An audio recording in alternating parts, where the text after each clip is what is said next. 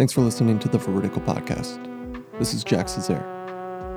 In about 30 minutes, I will be interviewing Shirley Phelps Roper. She is the daughter of Fred Phelps and is one of the more elder members of the Westboro Baptist Church. The Westboro Baptist Church does not really need much of an introduction. They are one of the most controversial and notorious Christian movements in America. Many even dare to label them as Christian. They are seen often in funerals for dead soldiers holding signs that say, Thank God for dead soldiers. I believe after the Sandy Hook Elementary School shooting, they had signs that said, God sent the shooter. They um, are especially known for their hostilities towards the LGBT movement. They often have signs that say, God hates fags. That's one of the more popular ones. Or fags burn in hell, um, incorporating all sorts of slurs and derogatory terms. Now, when approaching this interview, it was very tempting to construct a hit piece. No doubt many people will see it that way. It's probable that Shirley might see this as a hit piece, and it is tempting. However, I view hit pieces as intensely unproductive. You never really get the content or get the answers to the questions you truly want or have. I might have mentioned on this podcast before Lex Fridman's interview with Kanye West. Kanye West is quite the psychopath these days, and every interview he has, for example with Piers Morgan, just devolves into fighting, defensiveness, and just a lack of content, anger, bitterness, all these unhelpful, unproductive emotions. But with Lex Fridman, because Lex is so disarming and takes a rather neutral approach to Kanye, you really get the full wide view of Kanye's world. Now, I'm not really neutral towards the Westboro Baptist movement. I'm quite poised against them. I honestly think the world would be better off without the Westboro Baptist Church. That goes without saying for a lot of people. This is kind of a no brainer. However, I feel that the more disarming I am, the more we can learn about these people and what they think, how they theologize, how they use reason and logic, though I don't think they do, to construct their worldviews. I am certainly grateful to have the opportunity to conduct this interview. I hope to conduct this with grace, with understanding, with patience, and even though I don't want to, with respect. I will provide a debriefing at the end of the interview. I will record that alone. And with that, Thank you for listening to this very special episode of Veridical. This is my interview with Shirley Phelps Roper. All right, this is post recording Jack. One more thing. I've just finished both the interviews. I'll say the first one cuts off quite abruptly. We talked for a while, and then she said she had to go. And then later on, she messaged me and said that it uh, diverged into a conversation that she felt was rather unproductive. We were going in circles. She felt she was going a little crazy. And it was a while till we could get another talk in. The first part takes place in last December, and this second part was just recorded today, February 21st. I will say that I felt I was going crazy in a lot of this. I hyped up this interview for the longest time. I was so excited for this interview. I thought I could actually get something. And now, two months later, listening to the first intro I recorded, the part that you just listened to, of me excited to do this interview, if only I could have known what I was getting into. This interview that you are about to listen to, if you even want to listen to, is so unproductive is so circular, is such a boring waste of time. I am so disappointed with how this turned out. Not to mention, the audio is quite unforgiving. We recorded it on Skype and then trying to edit a Skype audio here on Audacity. Well, after doing quite a bit of open heart surgery, I just gave up. I don't think it's worth it. Regardless, I said I was going to do this interview. I told so many people. So I feel obligated to release this. Shirley Roper, and no doubt many of the others at Westboro, spend little, if any, time asking the question how do we know this to be true? Now, near the end, I sort of realize their answer to this. They don't think they understand anything. They don't claim to have understanding or be capable of understanding. Rather, everything they know, everything you know, everything I know, is a gift from God. Any bit of understanding that you can do is done by God through you. If you don't understand Scripture, that's your fault. If you don't understand philosophy, if you don't understand hell, if you don't understand sin, well, that's because you're wicked. That's because God doesn't deem it good for you to understand. You are a negative pawn. That is how they think. At least that's what I think they think. Now, if you ask Shirley how she can trust something, how she comes to know something, it is all by God's grace through her, nothing on her own. And this leads to a topic that I've been so passionate about since day one of this podcast, and that is the language we choose to use. If you walk around saying, God has me in this place, or God told me I have to do this, or God anything, eh, we hear this so often in our churches, at our religious institutions. We hear this language so much, yet we never follow it through to its logical conclusion of being a lack of autonomy, a lack of epistemological autonomy within ourselves. The one good thing I can say about the people over at Westboro is they talk like this and they live it out to its full conclusion. I had a hard time in this interview trying to keep the conversation grounded. I wanted to let her talk. I wanted to give her the opportunity to really share her worldview, because we all know we're curious how these people think, right? But it really just turns into a rambling of scripture. And if you were to say that that rambling is quite annoying, well, you would probably get told that it's annoying because God hasn't given you the blessing of being so entertained by her rambling, right? This is all this interview is going to really be when you listen to it. It is a consistent flow of memorized scripture, which I will admit, I am impressed she has this much memorized. Right? But you'll see me ask, Shirley does not study. The people at Westboro, they don't study extra biblical people. They, in fact, you'll hear it near the end. Seminaries, getting this education is not only useless, a, a, a theology degree is not only useless, it's evil, it's immoral, it's wicked. Right? Uh, you're leading people astray by getting a theology degree. She'll say this proudly. I've had so many great and productive and exciting conversations on this podcast. And this interview with Shirley was supposed to be my biggest one yet. Not only is the audio slightly botched on this interview, this is insufferable to listen to, even if the audio was crystal clear. I champion the value of conversation. I champion the value of dialogue and confrontation and the exchange of ideas and the seeking of truth. I love these ideas. This interview challenged all of that. Many times throughout this interview, I was believing to myself, this is hopeless. There is no form of conversation that could ever get through to this woman. There is no form of dialogue no knowledge, no idea you could share with her to change her mind. There is nothing. And I found myself being heretical to my religion of conversation. And I had to quickly steer myself back. She is a human, and I'm trying to love her better. And I do want to say I have hope for them. I do. I actually someday hope to continue talking to Shirley privately I'm curious how far this can go.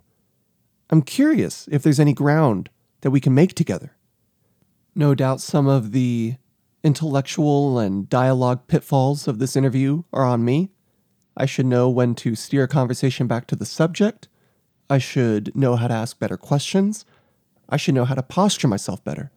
I am not proud of who I was in this interview. And for that, for those that come to Veridical for enriching and interesting and exciting and learning conversations, I apologize.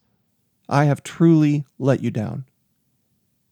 Now, hesitantly, this is my interview with Shirley Phelps Roper. May God bless our souls. I wanted to start by asking um, how are things in Kansas? Good, cold. Cold, yes. Um, what have you been up to? Any any big updates? Any big? Just weddings and and picketing and baby shower and stuff like Yeah. that.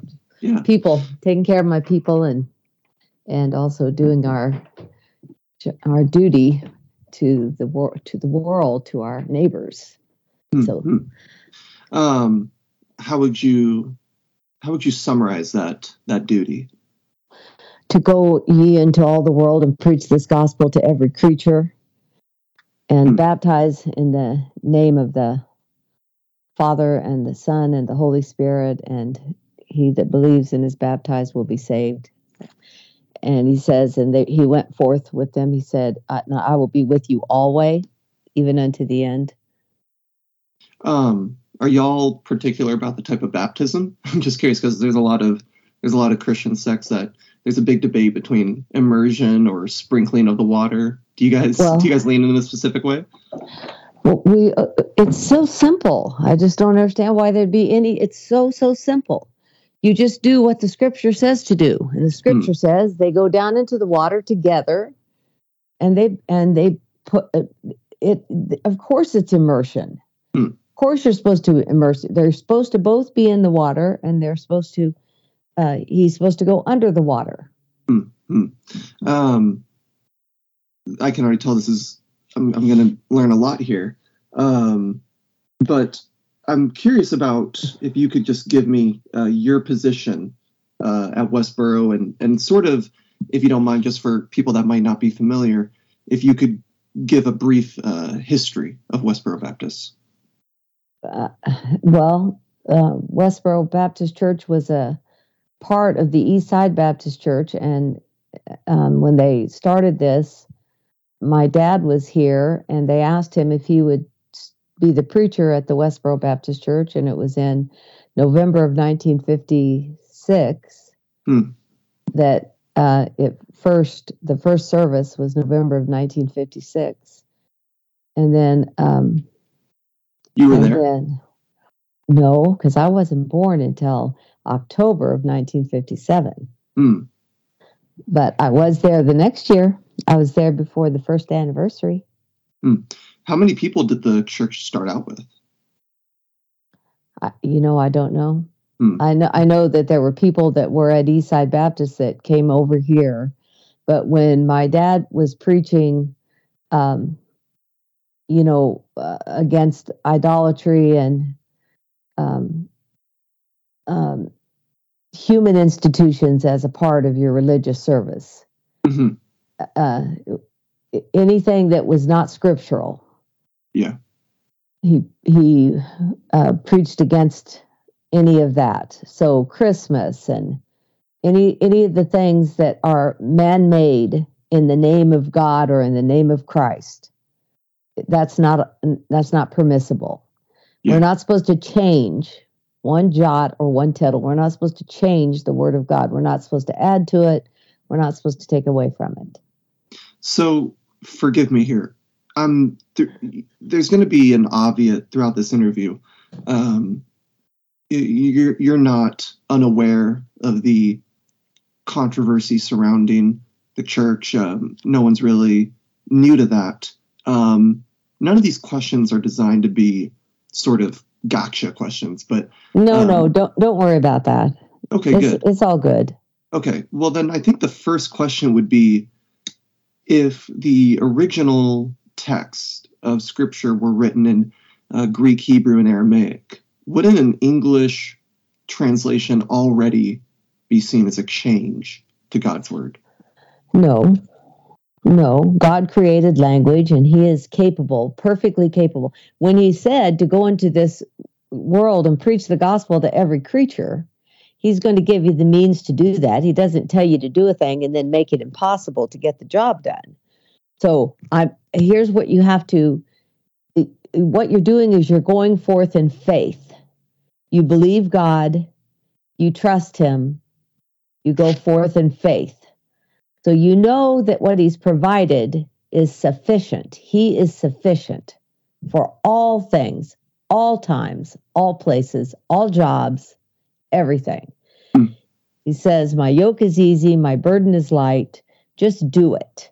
And mm-hmm. once you start getting all contentious about whether or not uh, the Lord is able to keep his word, to keep his word in this earth, and to make it so that you can understand what it is, it says the secret things belong to the Lord your God.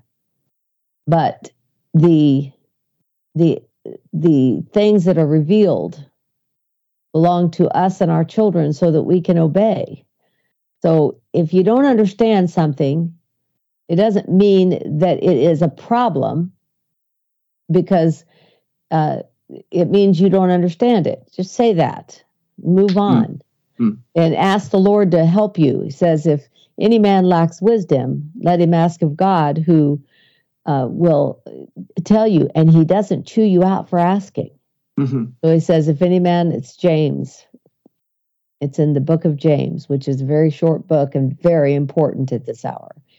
But it says, if any man lacks wisdom, let him ask of God, God who giveth to all men liberally, liberally, and upbraideth not.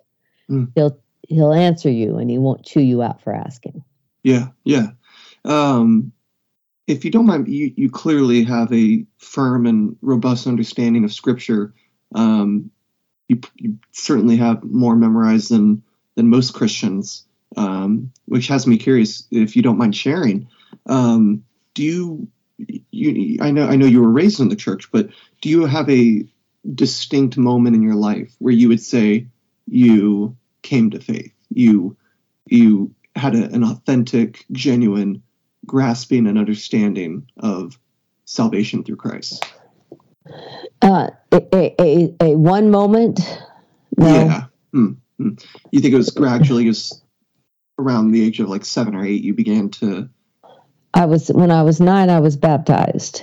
Okay. And, I, and what I, I think my overarching um, thinking when I was, if I remember correctly, was that I understood that there was only salvation through Christ, and that I understood that I didn't want to go to hell. Mm-hmm. And I understood that uh, being a member, you know, I, I can't I can't tell you everything I understood at that point, but I can yeah, tell you yeah. absolutely that all my un- my understanding was little by little. Yeah, yeah. I feel and, that's how that's how most people yeah come about it. Hmm. Um, so your dad was Fred Phelps. Um, can you kind of describe him and his vision when he started Westboro? His his vision, no, his motive, his work. He didn't start Westboro, but he was the first preacher, mm. and um, his his his goal, if you would, or his mission, his incentive was to preach the gospel.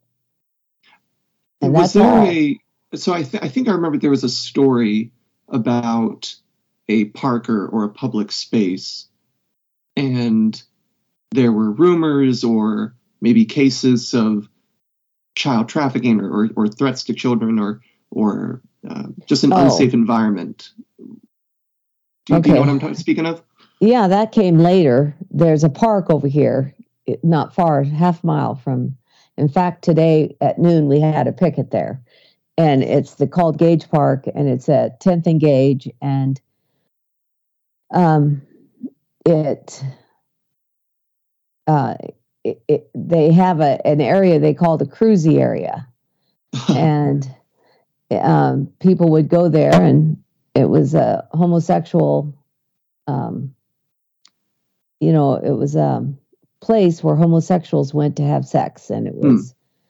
Um, anyway, so but also they would go there and they would lure children. They would go in the bathrooms when the kids were having ball games. Mm. We heard we heard a lot of stories, and then the day came when my dad went there to. He was on a a bike ride, and he went to. He would cycle out ahead and double back, and one of my sons was with him, and he was a little guy, and um, the guy when he turned around to head back down this road that goes through the park he saw the guy coming out of the bushes and uh, when he got there he so he wrote a letter to the mayor it, i mean you understand he, his Yeah, presence yeah, prevented anything further than just the approach Hmm. and and so uh, he wrote the mayor and he said this is unacceptable and uh, so the mayor wrote back and said, Yeah, and I had cleaned it up when I was park commissioner, but it's been allowed to return. And and we'll do something about it. Well, then they didn't do anything about it. Weeks and weeks passed, and my dad would go up there, and finally, the mayor said, "Enough." You know, they would he would they would get angry, and he said, "You're sitting around like last year's Christmas trees, um, doing nothing." And it's oh, all this indignation.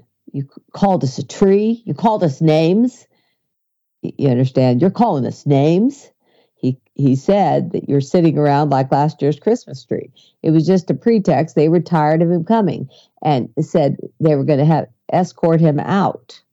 Have Hmm. the uh, the police presence that's always at the city council meetings. They're there to, and so we're going to escort you out. So we were we we left, and we were always quiet and lawful, just like what you saw when you saw us at that picket.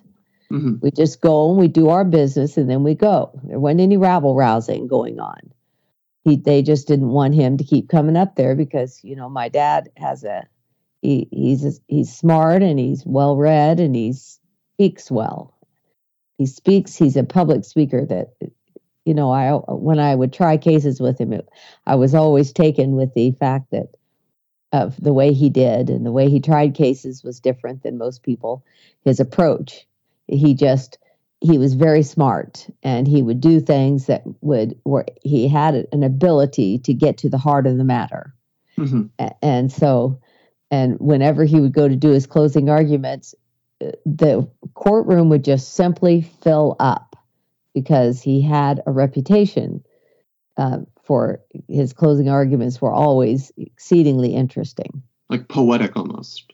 yeah Mm. and he would you know especially when the, in doing the civil rights cases. And he would quote the bible and he would because of course the scripture it has a lot to say about that that god is made of one blood all all nations to dwell upon the face of the earth. He's made of one blood and one law shall be to the homeborn and to the stranger that sojourns among you and so, and then Lincoln said that this nation cannot long endure half slave and half free. hmm And uh, out of the Plessy case, that the heir is to, uh, you know, he he knew a lot of, he uh, he had a lot of words and he knew how to speak them. But anyway, so they kicked us out of the city council meeting, and so we went. That's when we started picketing Hmm, hmm. so you can we can talk to you here or we can talk to you there. And of course when we started picketing we had a, a reality check. It was a stiff learning curve. Mm. all of a sudden things happened and it was not by it was by design. You realize that it was by design. And so um, there were uh, there was a thing afoot that was well underway already before we got there and so anyway I don't So, know why well, you mentioned uh, trying cases. If, if I'm correct, you you went to law school, right? yes Where where at? washburn Okay. Um, did you have a reason for that, or did you just were you just really interested in law? Uh, no i was interested in the work that my dad was doing and i never thought of doing anything else Hmm. it wasn't and when i've thought about that and i thought "Wh- what point no i just always knew i was going to go to law school Um, were you a practicing lawyer at ever at any time? Yeah. I, you took I, took the bar exam and everything. Yes. Wow. Awesome. You got you got practice with that. But see then and then I got married and then I had 11 children and then I You have 11 started, children. Yes, and then I started being focused on a lot more uh, a lot of different kind of work which was in helping with this ministry. And so you know. So so what's your current role at the church? Do you guys have designated roles? I'm a member. Just a member? Yes. Um, there are no designated roles except the members and then the elders that we uh, at, that we asked to. Mm-hmm. Are you guys egalitarian by any chance, or do you guys allow female mem uh, for female elders? No. No. No women preachers. Let your women wor- learn in silence. Mm. When the church meets, the women don't speak. We sing, but we don't get up in the pulpit. We would not dare do that. Mm. I suffer not a woman to preach to to preach or to usurp authority over the men but to learn in silence. Because the woman, because Adam was first formed. These are the reasons, and Paul gives them. Because Adam was first formed, and because Eve was deceived in the mm-hmm. transgression. And like it or not, and like it or not, women are more easily deceived than men. Mm. Um, I think you kind of answered my my my next question there because regarding that, I would say when it comes to a lot of the ordinances and commands in scripture, such as you know, don't kill, don't steal, don't be greedy, don't be lustful, whatever it is, um, it's easy for me to trace real world implications for why God um, established things like that. For example, you know, where God you know, or, or Christ speaks quite often about about money and, and this greed and this love of money when I look out into the real world, I can see that people that are overly obsessed with money live terrible, miserable lives, and they actually neglect a lot of their emotional needs. And likewise with murder, that's an obvious one. You you take someone's yeah. life away, they can't experience it, and you know you're denying them access to to a prosperous life. Uh, but with the scriptures that speak against women in particular roles in ministry, that was always quite confusing for me to see why or what if are the you if you were paying attention it would not be hard for you to understand that. Hmm. when you have women uh, running running their mouths about these spiritual matters and they're easily deceived who do you think is deceiving them? Do, do you understand that satan has a hand in this earth Mm-hmm. Have you have you ever read the book of Job? I have. And so you understand at the very right out of the chute here here is God speaking with Satan and where where he says I've been walking to and fro up and down in the earth. Mm. Peter says he's a roaring lion seeking whom he may devour. Whom ye resist steadfast in the faith. You resist him. And one of the ways you resist him, if you're a woman, is stay in your lane. Don't go and try to presume to do a thing that God has not authorized you to do. It will never go well.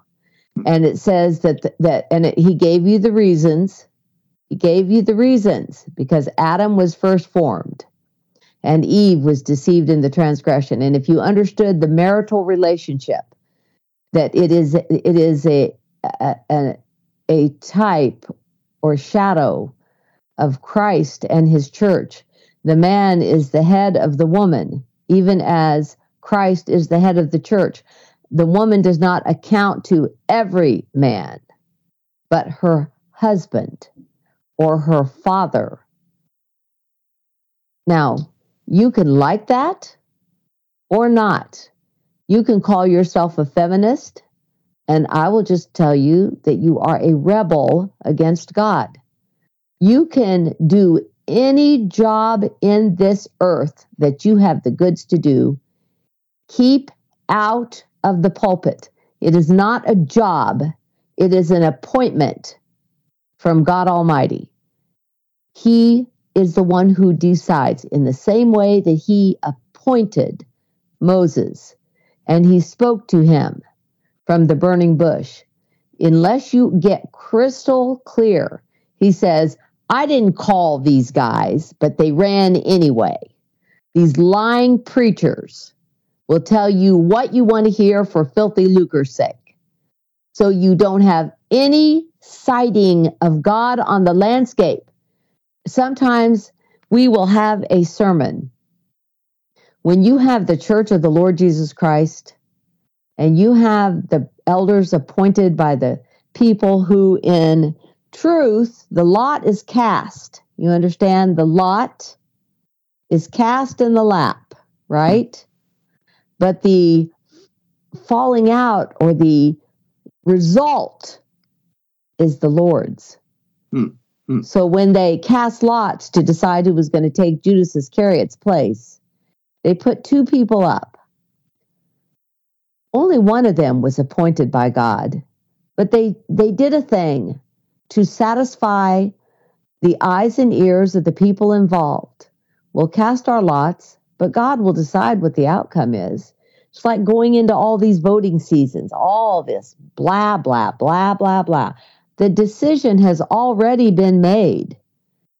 So, you know, go ahead and go cast your vote or don't cast your vote.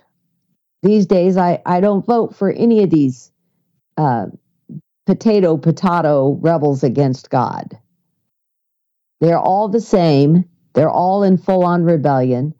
The, the nation is heading to her destruction and literally at a gallop now. Has has there been a politician in uh, any recent years who you've seen as worthy of your vote?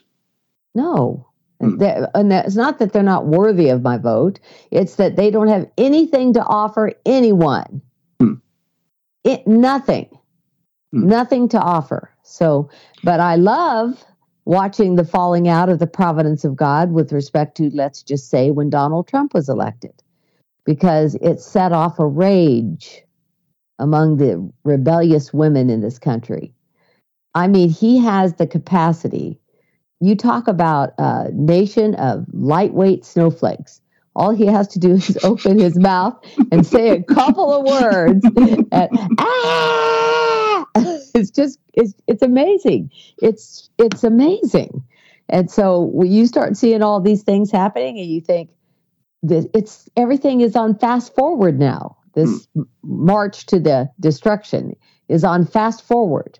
And so now you watch this thing unfolding where the more they mess with him, the more the more I don't know who these people are, but it's it's the Lord. Mm-hmm. He said he'll put it in all their hearts to to fulfill all of his will. And so I'm like, wow, this is just so amazing to watch. So, so and that, yeah. I'm I'm curious because I remember when we spoke in front of that hospital. Um, I remember just a quick little interaction we had regarding uh, free will and autonomy. Um, and to this day, I still um, fall on the side of believing in free will. Uh, but a, common argument uh, against the Christian notion of free will uh, involves elections. Um, so, for example, people would say, if you think election results have been pre-decided, um, what does that say to individuals' autonomy who go, you know, people that go and they, they choose their vote? Um, do, you, do you understand my question? Yeah, they didn't choose their vote. They just went in and did what they were appointed to do. So if if I you know for example if I went and I voted for for Joe Biden or um, he, here it was um, Beto O'Rourke for our for our governor. Um, I was appointed. Yes. To, to, hmm. so, and, and and while you go on about your free will, all you do is dig your own grave. Hmm. I mean, and I and I don't necessarily mean your actual grave, but I mean you dig a hole for yourself you start talking about I have a free will, now you've got a lot of accountability. Mm-hmm. If you are going to say that I'm the one making the decisions, now you're going to have to explain yourself. What? Why? Why did you vote for Joe Biden, knowing that he "Thou shalt not kill," and this sucker has got done as much as he possibly can do to make sure that there are as many dead babies in this country as you can po- I mean, the blood flows in the streets. Mm-hmm. And Joe Biden is at the top of the uh, heap, and you voted for him? Mm. Why would you do that? Mm. And I and don't think me. You in that sentence, it's like one of my sisters used to say. You understand? Of the thirteen of us, eleven of us went to law school. Oh wow! So I have this younger sister who would say, "Just finish that sentence." She was telling some, I think I don't remember who it was. She was telling. I think it was a client that was offering up some unlawful piece of conduct, and she said, "In that sentence with your honor." You understand? So you explain, you give me an answer, but you answer it with your honor, your honor, uh, your holy God, your you understand if you can mm-hmm. even speak every knee will bow and every tongue will confess that he's the lord and then he's going to call you to account now explain that answer but finish the sentence you do it as unto the lord everything we do we should be doing as unto the lord. I'm curious because the reason I've I've often viewed free will as essential to uh, most religions is because if God, you know, I, I imagine if, if if if God created people who were pre-programmed, they were predisposed uh, without any decision within themselves as soul-bearing people to love Him I've often viewed that as having much less value if someone was able, compared to if someone was able to freely choose to love God. Um, you know, if, if I build a robot and I design this robot to love me. Okay, so let me. How just, real? How real is that love? Yeah, here's what Isaiah says in prophesying about the Lord Jesus Christ. He has no form nor comeliness, that any will desire him. He was a man of sorrows, acquainted with grief, and we hid, as it were, our faces from him.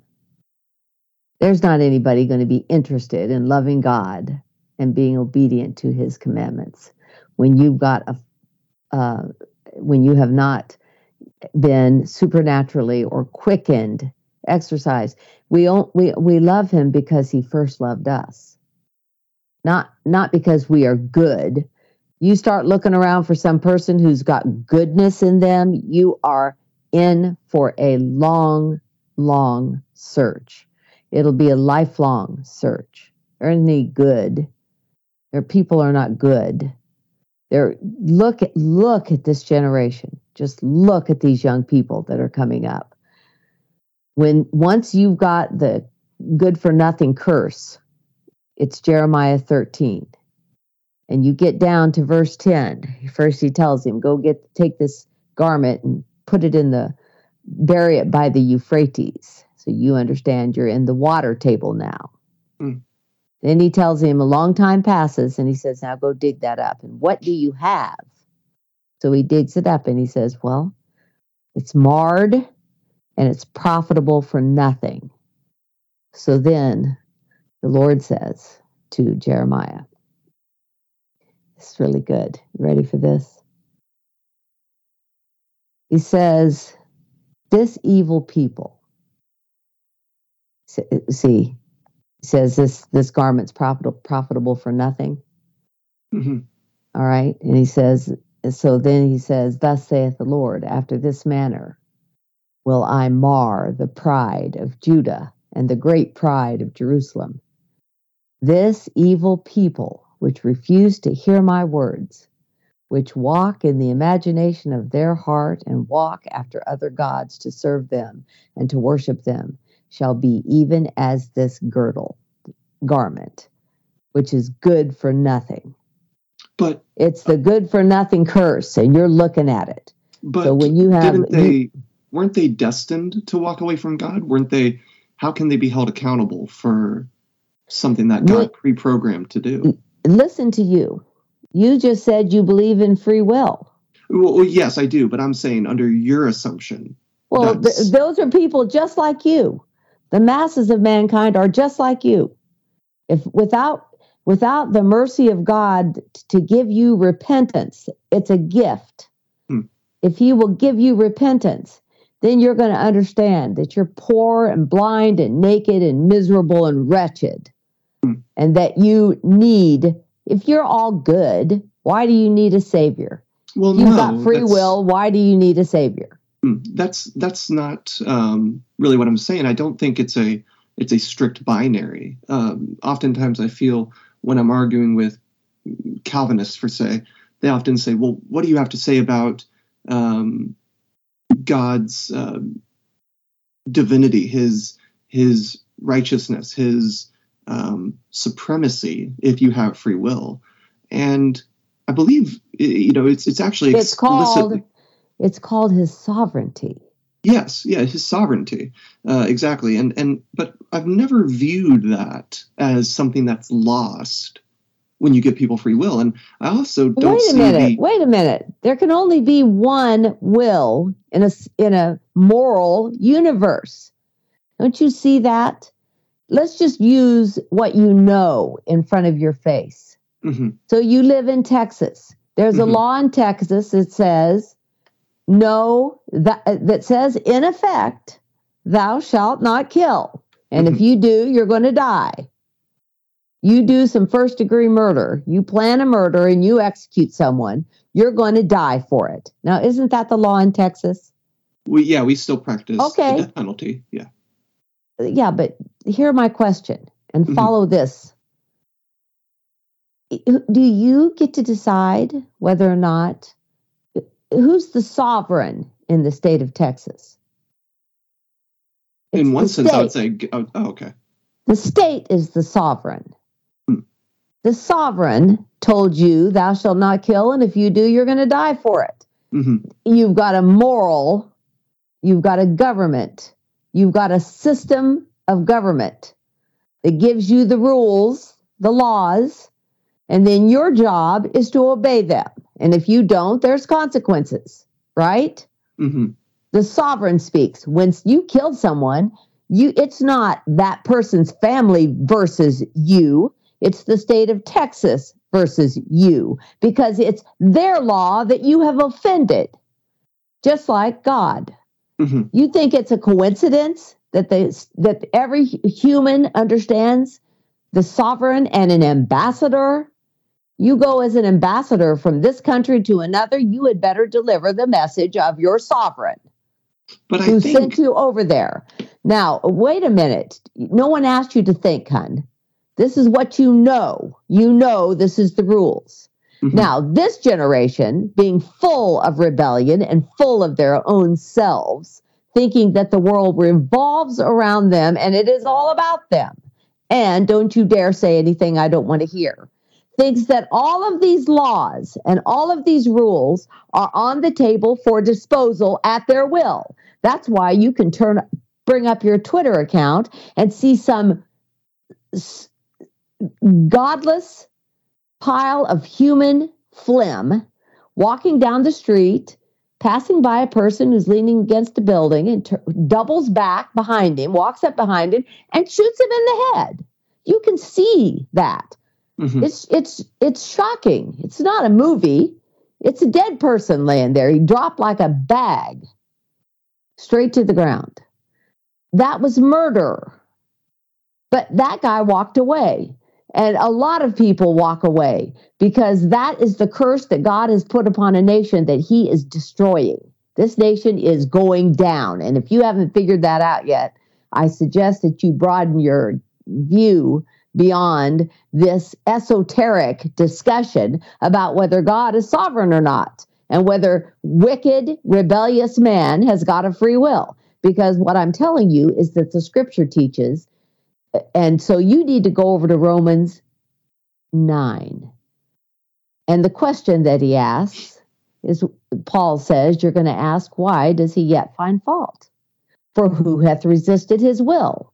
And the answer is, Nay, but, O man, who art thou that repliest against God? Can the thing formed say to him that formed him, Why have you made me thus? No. Our job is to obey. Man's job is to obey God.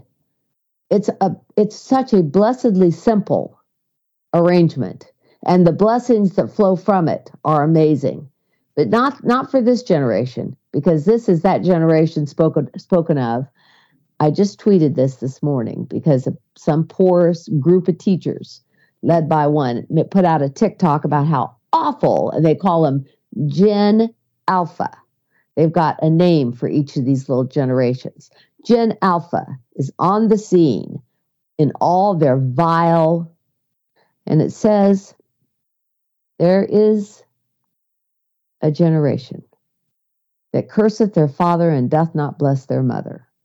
There is a generation that is pure in their own eyes and yet is not washed from their filthiness. There is a generation, oh, how lofty are their eyes, and their eyelids are lifted up. There is a generation whose teeth are swords and their jaw teeth are knives to devour the poor from off the earth and the needy from among men. Now, I was reading that again recently, and all of a sudden, dots connected. You know how I told you it's little by little? Mm-hmm. And, and I had been reading also in Revelation 19, which is the days that are coming upon us so rapidly. And in Revelation 19, you get to the past a whole bunch of other stuff. And now you're getting to the battle of Armageddon. And a voice came out of the throne saying, Praise our God all ye his servants and ye that fear him, both small and great. And it goes on and it talks about that let us be glad and rejoice and give honor to him, for the marriage of the Lamb is come, and his wife. She's no longer called a bride. You need to be thinking right here of a proper marital relationship of a husband and a wife. Christ and his bride, which is his church, and his wife hath made herself ready. And she was granted that she should be arrayed in fine linen, clean and white. For the fine linen is the righteousness of saints. That righteousness is not our righteousness, it's the righteousness of Christ. And he said unto me, Right, blessed are they which are called unto the marriage supper of the Lamb. And he saith unto me, These are the true sayings of God. Okay, move on down past that, and you're going to get down to and I saw heaven open, and behold, a white horse, and he that sat on him was called faithful and true. And in righteousness doth he judge and make war. We're talking about the battle of Armageddon here. You, you understand? Hmm. His eyes were as a flame of fire, and on his head were many crowns, and he had the name written that no man knew but he himself. And he was, was clothed in a vesture dipped in blood. And his name is called the Word of God which should take your mind immediately to John 1. In the beginning was the Word, and the Word was with God, and the Word was God, and the Word became flesh. So sometimes when I'm referring to the Lord Jesus Christ, our Lord, comma, the Word, He's the Word. Everything you read in the Bible, that's the Lord Jesus Christ. He's the Word. Mm-hmm. And the armies which were in heaven followed him upon white horses, clothed in fine linen, white and clean. This is his church, this is his bride. And out of his mouth goeth a sharp sword, that with it he should smite the nations. You understand what goes out of your mouth? It's words. And he said, and he shall rule them with a rod of iron. And he treadeth the winepress of the fierceness and the wrath of God Almighty. And that should take your mind over to Isaiah 63, the first several verses where he says, Who is this that cometh up from Bozrah? It's a little colloquy. It's a question and an answer. He said, It is I, and I'm coming in my own strength. And he says, Why are your garments dyed red like you've been treading in the winepress? He said, Because I'm going to do this all by myself. I see that my people are eh, eh, helpless. But the day of vengeance is come, and the year of my redeemed. That now go back to this. He's treading the winepress. He's doing this his own self. And he hath a vesture, and on his thigh is a name written King of Kings and Lord of Lords. And I saw an angel standing in the sun, and he cried with a loud voice. Now, remember where how we got over to this passage the, the birds plucking out the eyes of the rebellious children who won't obey their parents. saying to all the fowls that fly in the midst of heaven, Come and gather yourselves together unto the supper of the great God. You know the marriage supper? This is the marriage supper. Call those birds forth, that ye may eat the flesh of kings, and the flesh of captains, and the flesh of mighty men, and the flesh of horses, and of them that sat on them, and the flesh of all men, both free and bond, both small and great. Does that sound like everyone? Yeah. There's nobody left out of that list. And I saw the beast and the kings of the earth and their armies gathered together to make war against him that sat on the horse. This arrogant generation thinks they're going to do battle with God Almighty mm. and against his army.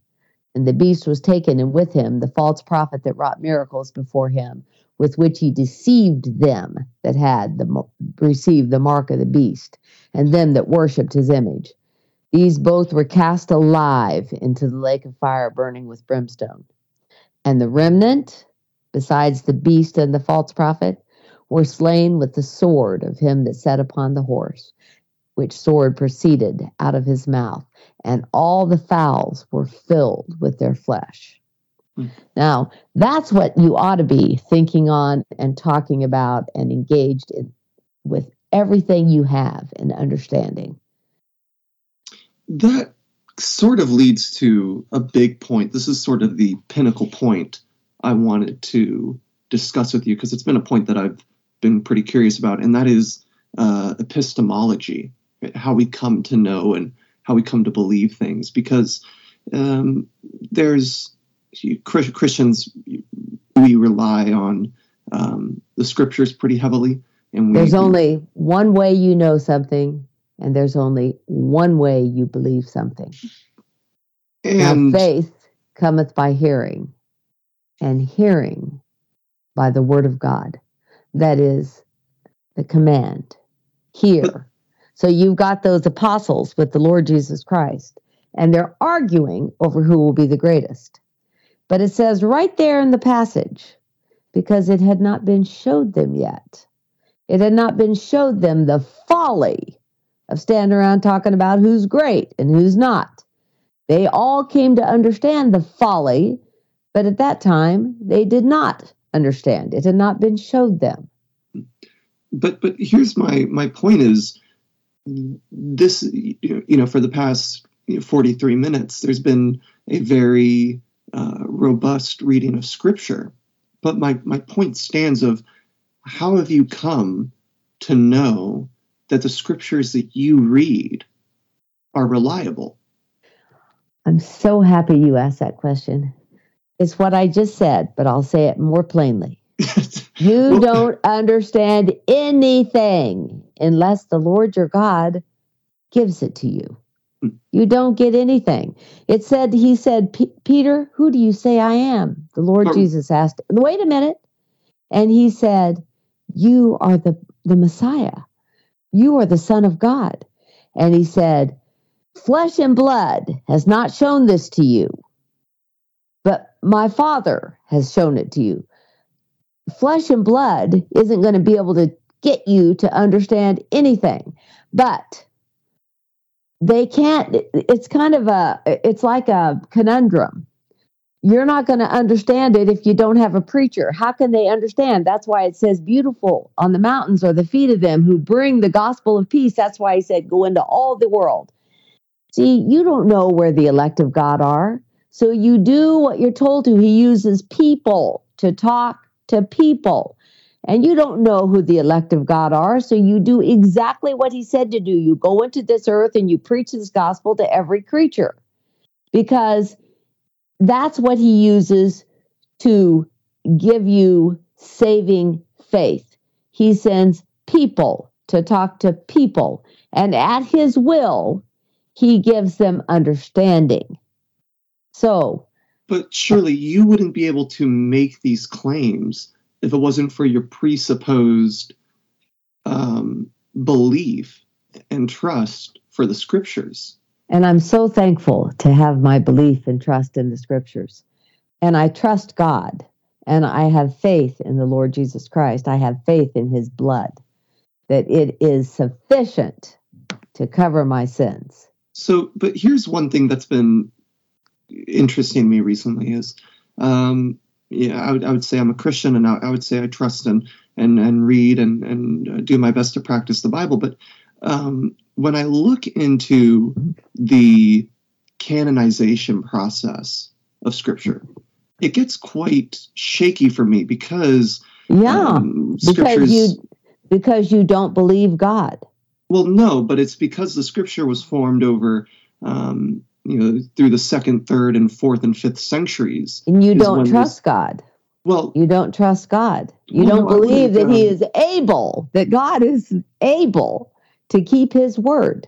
No, I don't. You don't believe that, that He's yeah, you think people are stronger than God. You think they've got more power no, that they can, and you think Satan is going to get in there. He's going to be able to see. Athaliah thought that. Do you know who Athaliah is? No. She's the daughter of Ahab and Jezebel, who. But I don't. For some would, unbeknownst reason, Jehoshaphat, the king of Judah, married his son up with this wicked woman, Athaliah. Now, the Lord Jesus Christ is going to have the Lord is going to come through the seed of David. So now you've got the king the kings of Judah coming through the line of David. And you can track them. Everyone. I've got a poster out here that's got both to Joseph and to Mary. They all come through David. They're both from David's lineage. But Athaliah thought she was going to upend that. And I don't know if she herself thought that that's what she was going to do, that she was going to thwart the prophecy of God, or if it was Satan working in her, energizing this simpleton woman, this easily deceived woman, into and his purpose being to thwart. So she killed all of the seed royal. But uh, Jonadab, no, not Jonadab, um, it was the priest who was married to one of the daughters of the king. He, they, they uh, grabbed up that baby, that tiny baby, and hid him until he was six years old. And then they took the kingdom back from Athaliah. You can read about that in Chronicles. You can read about it in the books of the kings. But my point is that you're not going to upend or thwart one jot or tittle of the word of God. You're never going to be able to outfox, change, or otherwise mess with God. He will have his way in the armies of heaven and among the inhabitants of men, and none shall stay his hand nor say unto him, What doest thou? Hmm. I, I, I, and I, but I want to backtrack here and all those things you said. I thought or believed. I would say I, I don't believe those things. Um, well, I don't. I, am sorry. I'm very sorry. I wish you did, but I well, no, no, no, no, no. I'm saying I don't believe those things that you accused me of believing. So I think you said I. I, I said you I'm, don't. I think you think you don't trust him. You think? Well, yeah, and I would say I do trust him. And I would well, also. Then you wouldn't be saying I'm not really sure whether or not these humans were able to screw with the words. Well, no, but I'm saying, you know, the scriptures were comp- this is this is historically agreed upon. Um, that over the I, you whose history, dude? Let's let's talk about some real history. Let's go over here to First Peter, well, where he says all yes, scripture but, was given by inspiration of God. Now, if he can inspire these men to write the words down, do you think he might have the goods to keep it pure, keep it but, good? But surely that scripture that you're reading right there out of um, out of Timothy. Um, First Peter. First or Peter. Peter. The, the the the words you're reading out of Peter. I, I didn't that, read them. I just told you that it says it there. Sure. Sorry. That was established in the canonization process in the third and fourth centuries. I and oh drat, God doesn't have any jurisdiction over those canonizers well, I would, but my, I, I, are you familiar with circular arguments? Like, You using don't know. There's nothing circular about this. But you don't believe it. That's why you call it circular because you don't Well, believe it. well, You say I- don't trust the Lord. You, if you I trusted do. Him, you would say He absolutely had jurisdiction over every step of that process, and not one thing got into those scriptures except what He wanted there. Not one word got into that Bible except what the Lord God put there. Hmm. So, okay, I, I'm I'm often hesitant to use scripture as a proof that scripture is reliable. That's the only thing you should be doing is comparing scripture with scripture. Do they agree? Yes. but they that's like agree with one saying, another. but that's like saying, um, I think I think that's And just- all you're doing is expressing your unbelief. That's all you're doing. You don't believe that God is sufficient to keep his word pure. You don't believe that God is the one who appointed these words written in his book. You don't believe. That's all there is to it. I, I would I would say I do though I do, but I am Well, then cu- what are we talking about? Well, I'm curious because I still let me ask you this: Do you think it's possible to be a Christian and believe in free will? Like, do you think you can still? no, no, no, no, no. A Christian, by definition, follows the teachings of Christ. And when Christ made it crystal clear at John 6, But can't you That freely choose to follow? there is no free will. When he made that perfectly clear to them, it said that many of them turned back from following him because this is a hard saying. But don't you think that you can No, freely I don't- choose? I think I'm not going to be one of those John 6 rebels who walks away and says, I'm not having this stuff. I'm in charge of my salvation. I'm the one. I got the goods. I'm doing it. Hmm. I'm not going to be one of those. I'm not, no. The Lord has delivered me in mercy, great mercy, and I don't deserve it. Hmm. Nothing did I do to, to deserve this, but I am so thankful to find that I don't have a quarrel with these plain words of the scripture. Hmm. It's.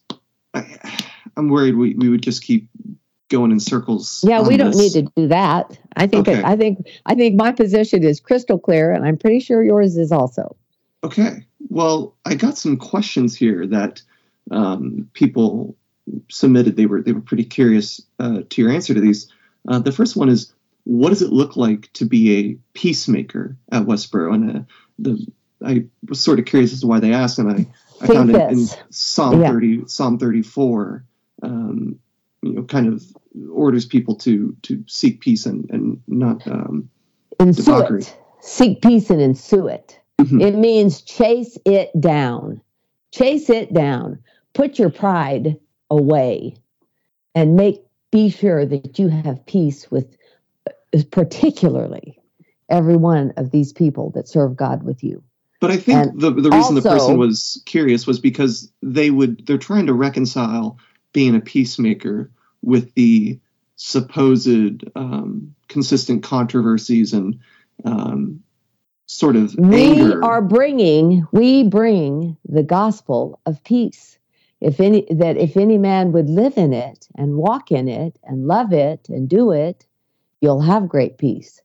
Don't make mistake the fact that there is no peace. It says there is no peace for the wicked. There is no peace. There's always going to be contentions and conflict and controversy but you're not getting the conflict from us. You're just getting the conflict from your hatred of the word of God that you hear us deliver in your ears. Don't don't try to gum those things up and say it's our burden Hmm. to seek peace at any cost. It doesn't say that. Mhm. It says seek peace and pursue it, ensue it. In other words, that's talking about look, blessed are the peacemakers. We are the peacemakers. That's our job. That's what we're doing. We are the peacemakers. You better be sure that you are about the business. Look, you think that we started here where we are today? I guarantee you we did not. We know I I grew up with 12 siblings. You think we didn't know how to do some scorched earth? But we would not dare do that today. Eh, My highest priority every day is to be at peace with my beloved brothers and sisters that walk this path with me. These people that are here from sun up to sundown, from the minute I wake up to the minute I go to bed, is how. And if I have any form of something that looks like a conflict or a distress or that I have caused an offense, I have one priority, and that is to chase that down and put it right. Hmm. I don't care if they misunderstood me. It costs me absolutely nothing to apologize, whether I intended to do a thing or not. You don't need to explain, just make it right. Mm-hmm. And um, anyone who wants to be called a peacemaker is going to have that attitude and more. Hmm. Um, I was, uh, this is a question I had. Um, and it's do you feel that the resistance you get from outside groups, uh, do you feel that that's an affirmation that y'all are doing the right thing?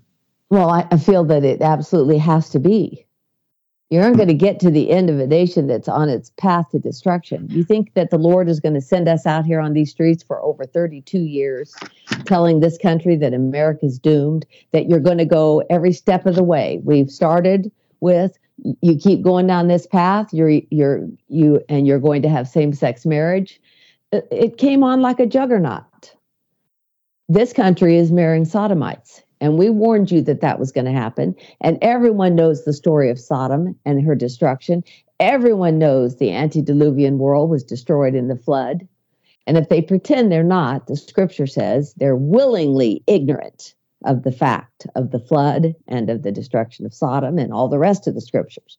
Willingly ignorant. The very earth testifies to the sovereignty of God and his power. But right there, when you sorry to go back to an earlier question, but you said they're willingly ignorant. That's Doesn't what the that, scripture says. But does that not imply a will? Willingly ignorant. You're going to say that there is no this or no that. No, you're going to keep turning it into a free will discussion. And I'm going to tell you what the scripture says. You're willingly ignorant. Hmm. You want you want so bad. Why do you need to have a free will? Hmm why would you even want to have a free will at well, this like point? I, like I said earlier, I think that gives a lot of um, responsibility, which you said was a kind of a mark against it. But I feel that that then gives the, especially in the theological sense, the love that I would have for God because I freely choose to pursue God and I freely choose to love God and read His Word. You're not pursuing it. God. You're not pursuing God. Uh, I would say I this yeah. conversation that we're having does not demonstrate a person who is pursuing God. Mm. It demonstrates a person who's looking for a way to wriggle out from under the plain words of the scripture. You mm. don't love God. If you loved him, you would love his word. If mm. you loved his word, you would be seeking to understand it sincerely, not hmm. with a question, uh, with a view of, can't I make this scripture say something different than what it says as plain as the nose on your face? Hmm. Do you guys have over there? Uh, there's I, I, sort of have multiple prongs to this because these aren't necessarily my these. Obviously, I can never take credit for these uh, ideas. The notion of free will um, is a long theological yes. tenet yes, uh, yes, through the history like... of ecclesiology. But I'm curious, like, do you guys at at um, at Westboro, is there a specific you know, church a, a, tradition in history that y'all study from? Is there a is there a particular church father that y'all study? Is there anything? No, no, nothing. Like you guys. Why would we study it? Why would we do that when we've got the when we've got the scriptures. Now, if you mean, do we refer to some of the writers that believed like we believe to help us to understand some who have who have spent way more time than we could possibly spend. They were not standing out on the streets holding signs to a nation that's headed to their destruction.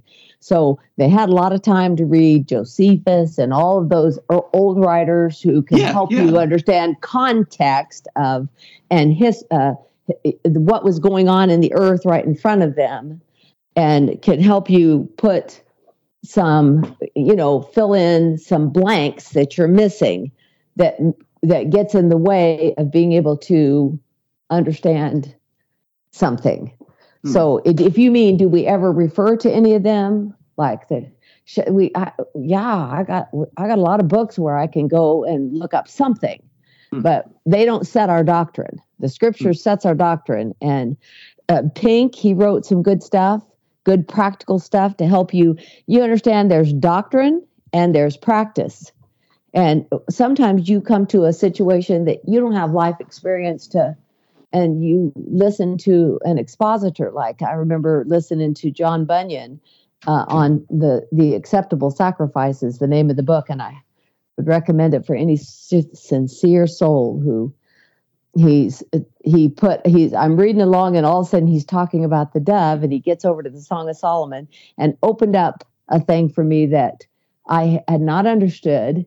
Some it's so it, it's it's just a wonderful is there any interaction with uh, Augustine or Thomas Aquinas or? Um, no. No. Not me. Not me. Mm. So back to my question earlier about. But I'm just me. I don't know mm-hmm. about anybody else. Yeah. There, back to my question on. Um, John Gill. That's who I like to. Mm-hmm. But anyway. Back, back to my question on if you see resistance as a form of affirmation that you're doing the right thing. My my next question would be that you know if you do believe that doesn't that mean a lot of the culture's resistance to you justifies them for example if there was another christian group that said uh, westboro is outside of our church and they're picketing uh, well that well we're getting resistance so that means we're doing something we're doing something good. Um, oh dear.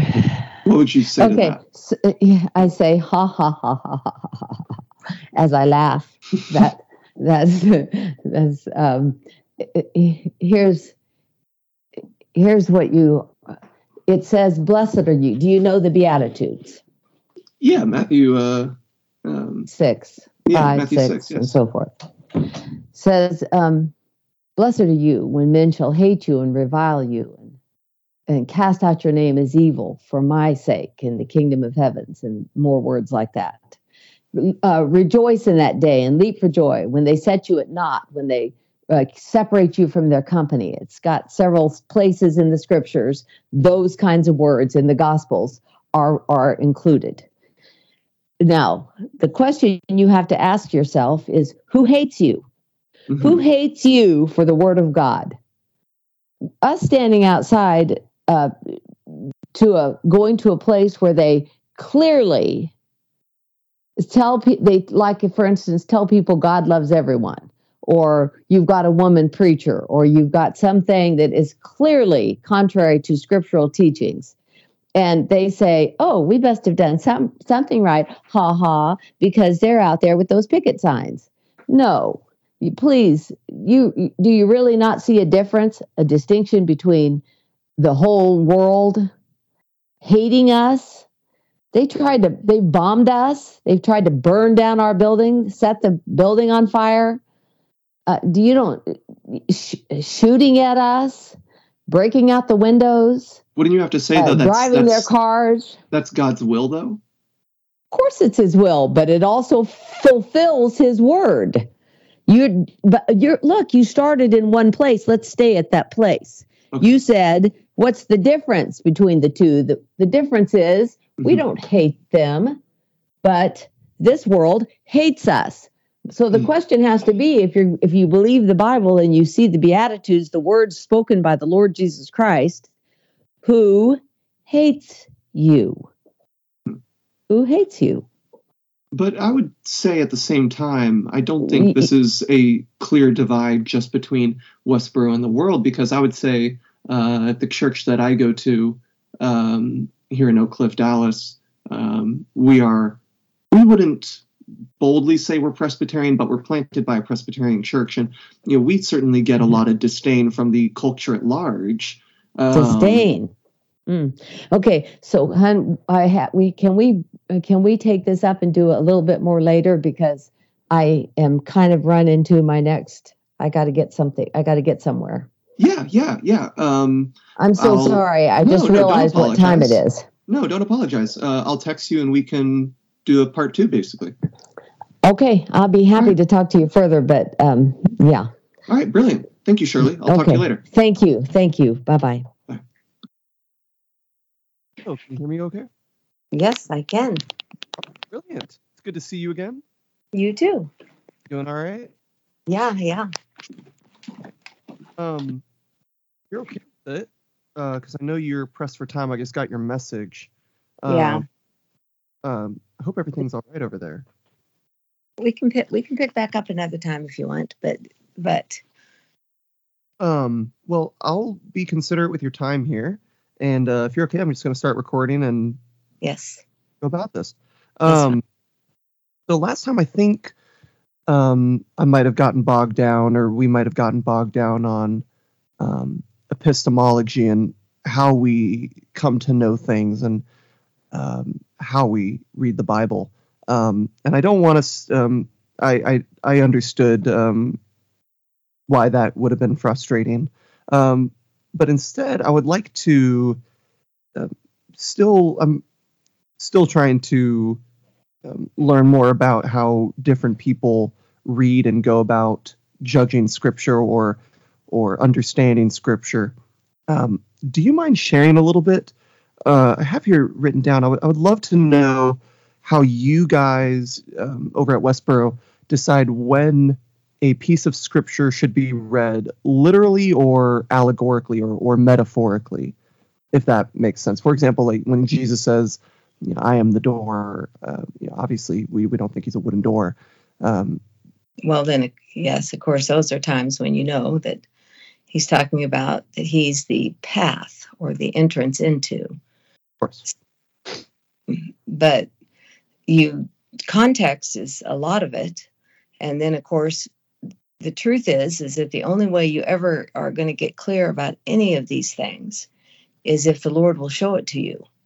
So I don't mean to sound glib or otherwise about that, but that's what the scripture says. You don't you can't understand anything unless it's given to you to understand. And specifically, he also says he speaks he speaks in parables so that he says to his people so that you can understand.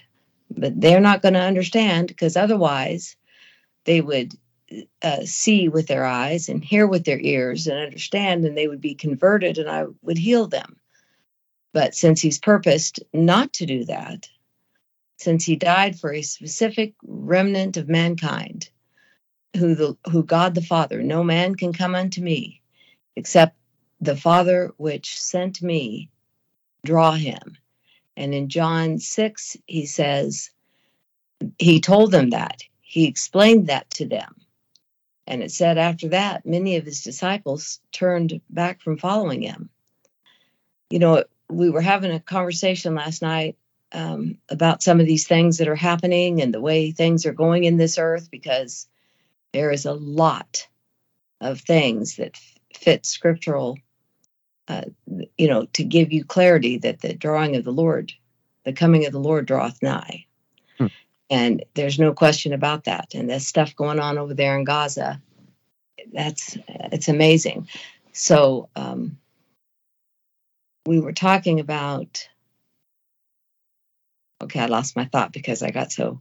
Well, that actually kind of leads into my my next question. Um, I was, I mean, that that makes me curious because one of the things I've written down here is, uh, where do you see the church, Westboro, in 25 years? Um, you know, assuming the end times don't happen in the next 25 years. Uh, where do you guys uh, gauge the political, the social, uh, the economic climate of America? Well, I can absolutely guarantee you this: it's not going to be good. Hmm. It doesn't. It doesn't going to get better. Hmm. It's degrading. It's deteriorating. You know, it's um, incredible. There's a passage that says, I, I was looking at it this morning for uh, another reason, but it says that a, a whirlwind, a continuing whirlwind, will fall grievously upon the head of the wicked. It says his wrath will go forth. I'm paraphrasing slightly. And and it will not return until it's completed all that he sent it for. there's some spots like that that cause me to to be in this mind that when the Lord puts forth his hand, it says that when you see this is the parable of the fig tree. And in another of the Gospels, it says, and of all trees. When you see these things coming to pass, when the fig tree, when you see the buds and the leaves, you know that summer is nigh. Hmm. Likewise, when it when these days uh, where these end days, when it's time for the coming of the, of the Lord Jesus Christ, it's going to be like that. And that generation will not pass until he comes. Now, that's not to say that every single person that's in that generation that sees these things begin won't pass. It's to say that that whole generation will not pass before he comes. So it's all, um, but but the other piece of it is that part about the wrath you can't help if you if you're watching what's happening with this weather which every night you've got your national news people and uh, that's one of their national stories every day now every day. You got last year you had a storm coming on while the last one was going off the east side. Now you don't have one storm coming on. You've got one over to the west one in the middle and one at the east. I said to my husband, Does this constitute a continuing whirlwind that's falling grievously upon the head of the wicked? You got California. Don't ever, ever forget Jack Black standing up in all of his arrogance and all his Hollywood buddies making a mocking script when they were pushing as hard as they could to bring same sex marriage into uh, fruition. And of course, we knew that they were going to, and that it would be a yay moment. It's awful. It's wrong. It's a horrible thing that's happening in this land. Don't but, think these these social climates. Don't you think they operate as sort of like a pendulum? Uh, don't no. you think the pendulum is going to swing back the other way? No. What he said was, in mockingly, he's touting that same sex marriage will give a whole bunch more divorces, it'll give a whole bunch more, it'll generate revenue. It'll generate revenue. You'll have married weddings, and that means you're going to have all that industry kicked into high gear, particularly with the moneyed Hollywood perverts, which already they have their weddings and their divorces and their weddings, which the Lord Jesus Christ says, as plain as words can speak at Luke 16 18 if you marry a if you put away your spouse and marry another it's adultery if you marry someone who's been put away it's adultery. Divorce plus remarriage is adultery. Thou shalt not commit adultery. And you get you got to go to leviticus 18 where he sets the whole chapter is telling you don't do this don't do this don't do this. And you get to 1822 thou shalt not lie with mankind as with womankind. It is abomination. And then it goes on a little bit further and it says because of all these things the very land is defiled and it was for these things that i cast out the nations before you i gave you this land upon the the the that you're going to obey that you're going to obey my commandments that's what he said to israel and then they didn't. And he says, Well, and the land will be defiled, and the very land will spew you out. That's what's happening in this country. It's all the scripture says that the things that are happened in the Old Testament, they're given to us for an example and for our learning. That means you can look to the Old Testament. You can look at those first 10 chapters of Jeremiah and beyond, because hmm. those are really solid to help you understand and see, if you have eyes to see, that uh, this is where America is. But it says it's given to us for our learning, for our example, for our comfort. It's an example. You got, if you want to know what's coming next for this country, you just read Jeremiah. You, this country's in a lot of trouble. So when you ask me what's going to be happening in 25 years, I don't see anything happening in 25 years that's good for this country if this country is even still here. The land is defiled. It's going to vomit out the inhabitants, and it already is doing that. Every time those whirlwinds, have you seen the coastlines and the things happening? In California just keeps getting smacked, and smart mouth Black Jack standing up there saying, What's going to happen to us? Mocking. God didn't do anything to us for this. We're all good. Nothing's happening. Well, where is Jack Black today? And what does he think about what's happening to California? It never rains in Southern California. That was the song when I was young. Hmm. Whores. It absolutely, they are being totally big, fancy houses along the coastline ready to just fall into the ocean. And every one of these next storms just keeps coming, just keeps coming.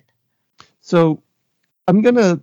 I have a couple other things I want to talk about here, and uh, I I want to preface this by saying uh, these aren't all necessarily my questions specifically. Uh, I'm really interested. I, I will say I, I am interested in how uh, you respond to some of these, uh, but I want you to know that the questions I'm going to ask are questions that I think a lot of people want to know because Okay. it's it's no secret um, that everyone views you guys as very controversial and and very conflicting. Um, and I mean, I don't need to tell you, you're very aware that uh, a lot of Christians in America, if you would label them as Christians, um, are at extreme odds with Westboro. But one thing that, I mean, just to address the elephant in the room, is the uh, my position on on the LGBT.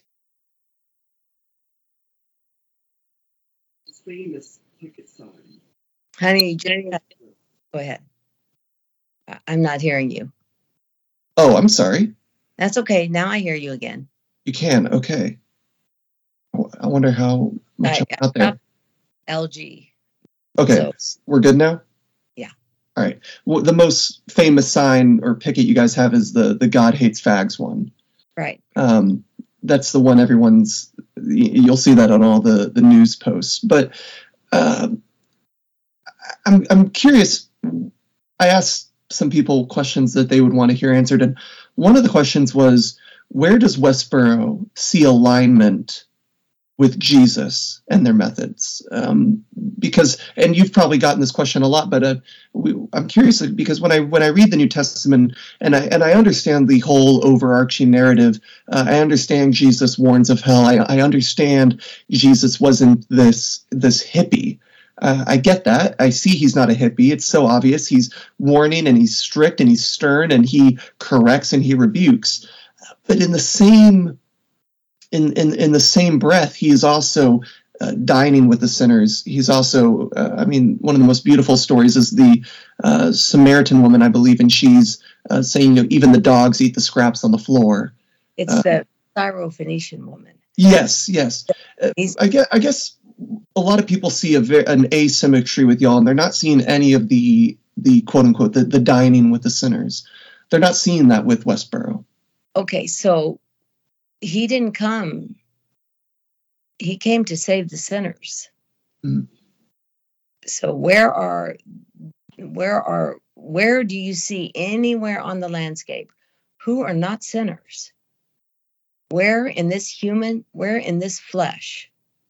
That that means I'm talking about everyone, everyone, Yes, yes. all times, all places. Where was there no sin? But I think when they when they say sinners, I think there's of course the general everyone is a sinner, everyone falls short of the glory of God. But then sinners, I think when he's when they say you know dine with sinners, I mean it's the the obvious standout people, the the criminal, the the prostitute, the the uh, tax collector. Who was a prostitute? Um, I, I I- can't think of a specific Bible story at the moment, but I um, but but the Oh. general notion is that lie Hmm. never spoken in the bible once is that mary magdalene was a prostitute no no and and and i heard that over and over and over and all of a sudden one day i thought wait a minute I've read the Bible over and over. I've never read that Mary Magdalene was a prostitute. So let's get clear. Well, take the story of uh, him writing in the sand, and, and that that prostitute, that lady was caught in adultery. She, yes, and so was the man. Mhm. But they have the man out there, or at least he wasn't being brought forth for um, prosecution. She was, but he wasn't. Where was that man? But nevertheless, the Lord Jesus Christ finished that discussion after he shamed them all and they walked away because they're all what they were doing there was nothing short of let's bring her out and then let's catch him in his words because it's unlawful for us to murder anyone. Mhm. We don't have power because we send away our nation. We don't have the power. We're now under the rule of another. We have to follow the rules of the law of the land. The, those who, who rule jurisdiction we fall under because there's no longer a nation of Israel. We don't have that power. So what they did was they brought her forth because Israel, being a the- theocracy, was under the rule of God's law. And if you caught a, a people in adultery, you stoned them both. Both. So they brought her out for to catch him in his words. They didn't give a hoot about that woman's adultery. Of course not. They brought her out so that they could say to him, this the Torah, the Bible says, the word of God is that if you catch him in adultery, it's death. But what do you say? And he said, so he wrote on the ground. I don't I'm I don't know what he wrote on the ground. There's a mm-hmm. lot of speculation about it. I don't need to speculate. He wrote something on the ground that shamed them all. He said, He that is without sin, let him cast the first stone. He said that to them. And then they all slunked away. They slunk. Somehow they left in shame. And he said to her, Where are those that would would condemn you? Who are they? There aren't any. The Lord Jesus Christ, knowing her heart and her repentance and his gift of repentance, said to her, And nor do I. Go and sin no more. And he said to another that he healed, Go and sin no more, Mhm. worse come on you. So let's don't pretend. Why? Here's the here's what you have to answer. Two things in the beatitudes, so-called beatitudes. It says, "Rejoice when they hate you. Mhm. Blessed are you when men shall hate you and revile you and separate you from their company and cast out your name as evil for my sake, my name's sake." Anyway, so who is it who is it that hates you? That's a question you have to answer and i don't mean you personally. I mean any Mhm. person who calls themselves themselves a so-called christian. First who hates you? And second why did they murder the lord jesus christ? You're saying he wasn't a hippie and you say that you see he was stern and this and that and the other. Why did they murder him? What was the collective hatred all about if it wasn't for his plain doctrine? Just like our plain doctrine. Hmm. We follow his teachings. We tell you his word. We didn't make this up. This isn't our we're we are ambassadors of the Lord Christ, and so we give you his gospel. So you would you would say the hate that Westboro Baptist receives is the same texture and flavor as the hate that Jesus received. Well, and he said, Is the servant greater than the master? They hated me, they'll hate you. Why do you hate? Why? Why do they, whoever, fill in the blank, hate Mhm. us? You don't know us. You couldn't possibly hate us because we've kicked you in the shins or punched you in the face or stolen something from you. You couldn't hate us for that because we you don't know us. We didn't do any of that. What we did was we told you the gospel of our Lord Jesus Christ. And therein lies the hatred. Shirley, do you do you know the uh, the origin of the word faggot? Sure. It's wonderful. It's so appropriate. Do you know? But do you know what? Do you know what it is though? Yeah, it's a it's a stick, and its characteristics are that it burns quick, and it burns hot. So look how amazingly perfect it is for this discussion. The the lust. It says men with men doing that which is unseemly, burned in their lust one toward another, doing that which is unseemly, and receiving in themselves that recompense of their error. So the lust that burns, burned in their lust, is the is the very fire, so to speak, hmm. that fuels the fires of hell. It, well, it, that the word actually got appropriated to homosexuals during the 1400s and and the reason it was given on them is because they would burn you know witches at the stake but they would also burn homosexuals and they said the the homosexuals they're not they're not sodomites they're not worthy of a stake they don't deserve a stake so they actually used them they threw them into the bundle of wood they were used as fuel to burn witches, and that's that they they weren't even worthy of a stake. So okay. they said uh, that that's where the they got appropriated the, the the, the name faggot from. And so the reason I bring this up, but the whole reason I bring this up is well, don't forget Sodom. Yeah, I under I see the. Those I was actually people. reading. I was reading Tom Holland's book, and he talks about the the the generation of the word sodomite for for for the sin of Sodom. But but the reason I brought this up was because again, not sharing my position on the LGBT discussion, but when I have a belief and when I, uh, for example, my Christian beliefs, my goal or, or something I'm quite passionate about is convincing people that I'm right. I want people to be convinced by me. I want them to believe what I believe. I want them to hear and, and see the world the way I do. I think we all do that. Uh, and so I think when you say the reason I, I'm uh, I'm taken aback by you saying, well, well, this the same hate that Jesus received is the same kind of hate we receive because we're we're doing his doctrine.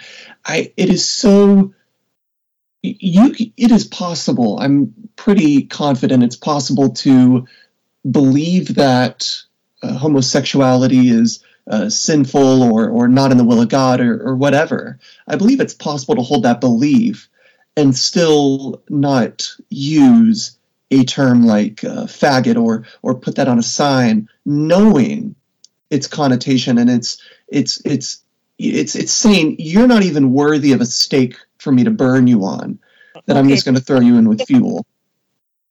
The Lord Jesus Christ personally oversaw the destruction of Sodom. He brought down the fire from heaven. The Lord Jesus Christ went personally to Sodom. And it says that he, by God the Father, brought down that fire from heaven that burned that entire city state that's roughly the size of New York and the five boroughs and a similar population. Babies are being born minute by minute in Sodom. Every one of them perished and you want to talk to me about somebody's feelings about the word fag, you need to elevate your thinking and elevate the discussion. If that's where you're stuck, you're stuck in the wrong spot. You're not concerned about the zeal for the word of God and for the, the sin that has brought his wrath unmixed. I say that knowing it's going to get a lot worse. Well, I, I wouldn't say I'm stuck on the. I wouldn't say I'm. While the destruction is happening, and talk about our feelings about the hmm. word fag. Well, that's not. I'm not caught up on the feelings, uh, and on this podcast, I'm always very firm on saying, um, you know, at, at any expense of our emotions, we should pursue reality and truth. It's not that, but it's. I prefaced it by saying I, I, I assume Westboro is trying to convince and, and convert. And um, at the beginning of our last discussion, you know, you said, you know, sh- sh- what am I mistaken with? Our job has, is not, we do not have power to convince anyone of anything. Our job is to preach this gospel. How it lands upon the ears of the hearers and what they do with it is between them and God.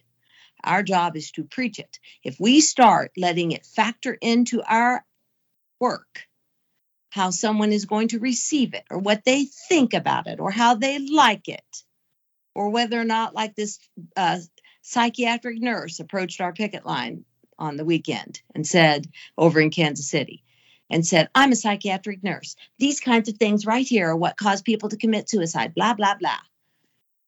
And and so what? If you wouldn't coddle them in their sin and be a partaker of their sin, they might have a better chance of understanding what the Lord their God requires of them so that they can get up out of their self pity and their nonsense and start to put on their big boy pants and have a sober thought about what's coming on them.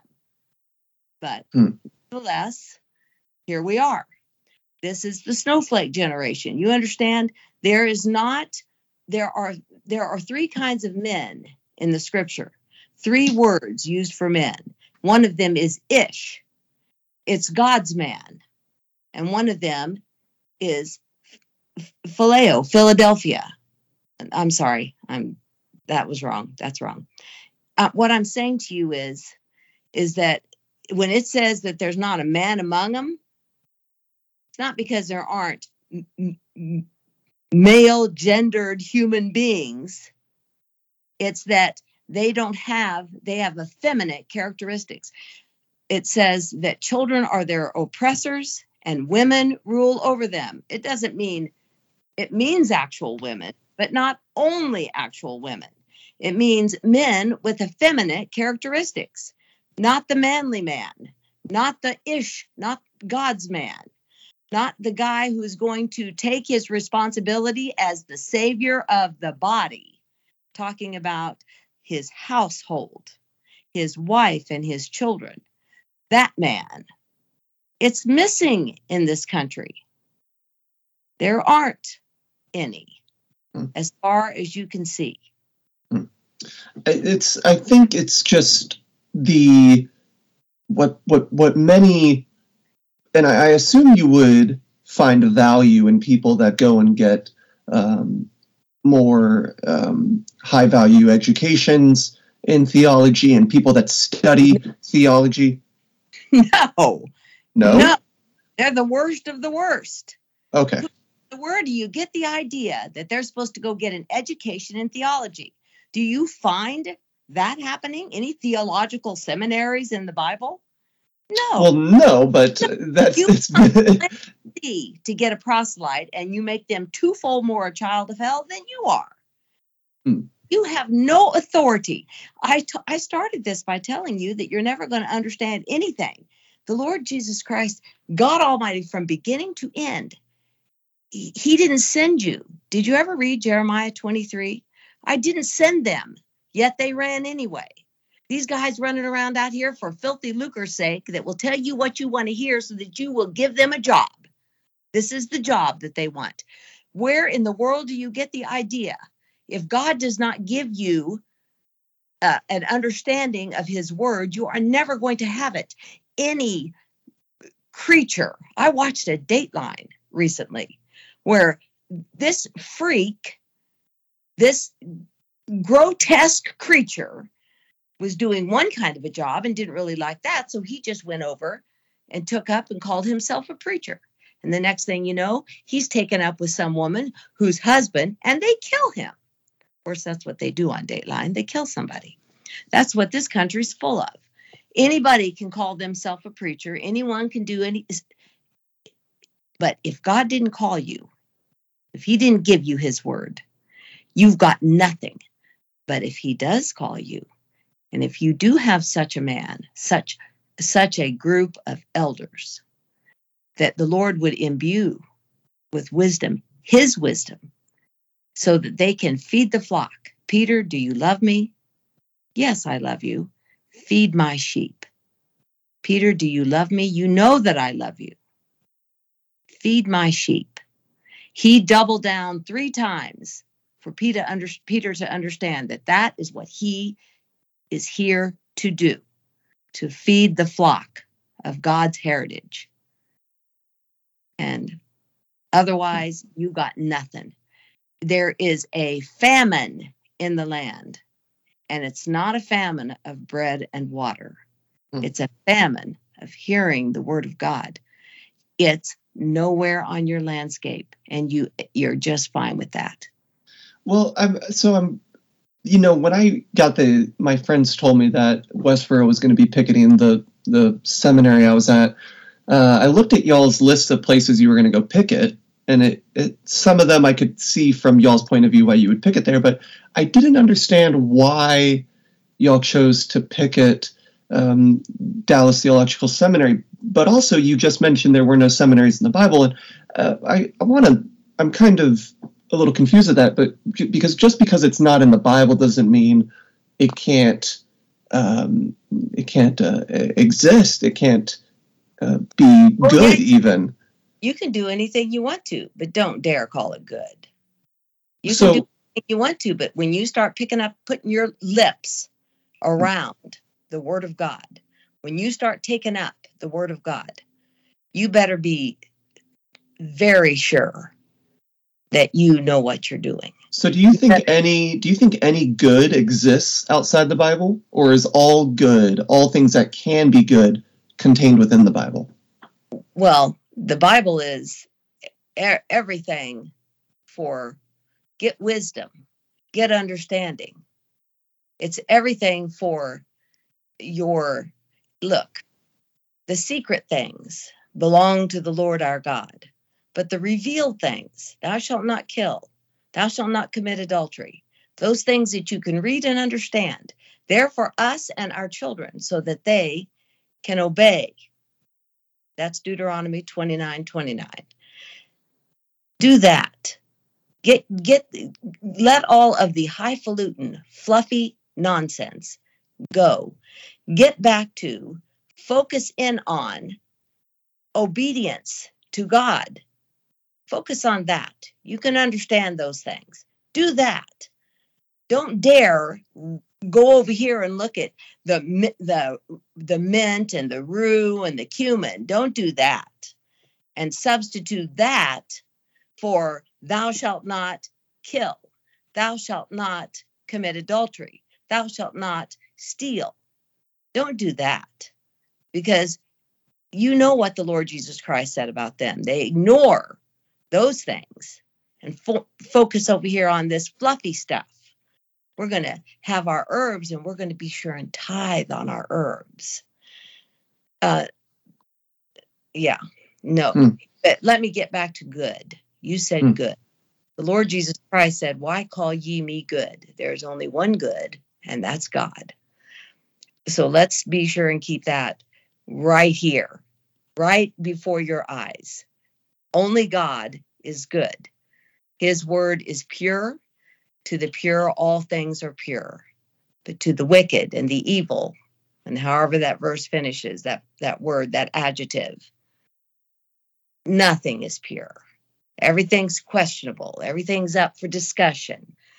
Everything is now the laws of the land. We have no, it's chaos ruling in this country because you have put everything on the table for discussion. Do we like it? Hmm, should we get rid of the police? Hmm.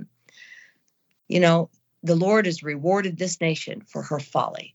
You turn from God, and now you get chaos, destruction, sorrow. I think you, uh, just as someone on the on the outside here, I think you misunderstand the posture of people's minds when it comes to understanding um, religion. And what I mean by that is there are people that uh, I, th- I think of myself sort of when I was, you know, I wasn't raised Christian, but when I was 18, I got quite curious about various things. And uh, maybe for the people at Westboro, but but not for the, vast majority. I would say 99% of all people. No one is hearing an audible voice of God in our in our ears, and and none of us. I, I, I'm pr- I'm almost certain, not many of us are have this clear direction, and it's to my understanding that Westboro believes that all wisdom and all direction is given by God. And I guess I would agree with that. Um, but there are people that are just curious, and, and there's such a plurality of religions. And people genuinely want to know which one to believe because they all make a very similar claim. And so I think that's why there's a lot of value in. Um, does the get, God say? Yeah, but but you got to but you're but you're presupposing someone trusts the word of God. I don't care whether they trust it or not. That is not binding on God, and it certainly is not binding on me. But for people to to be saved, all, look, you're saying what about for, being for for people to be saved? They they you know, they they at least in the Christian worldview, for people to be saved, they have to accept and believe and trust have fidelity Wrong. in Jesus Christ. You mean, and then they can save themselves if they just will do all that? I wouldn't say they save themselves. I would say Christ saves them. But but they're by by them accepting they're saved. And so, so G, well jesus saves them yeah. All they have to do is accept it and then he'll save them. Well i don't think it's just a blind acceptance. Uh, there's a beautiful book called salvation by allegiance alone and it talks about you know it's not just an acknowledgement of, of christ as your savior. There's an allegiance to him. There's a there's a lifestyle that follows and okay, i was well, convinced well, by that but but if, people if you sorry. anyone thinks that they can put their hand on salvation, that they have any part in the process, they are wrong. If God does not call you, if he my sheep hear my voice and they follow me, and the voice of another they will not follow.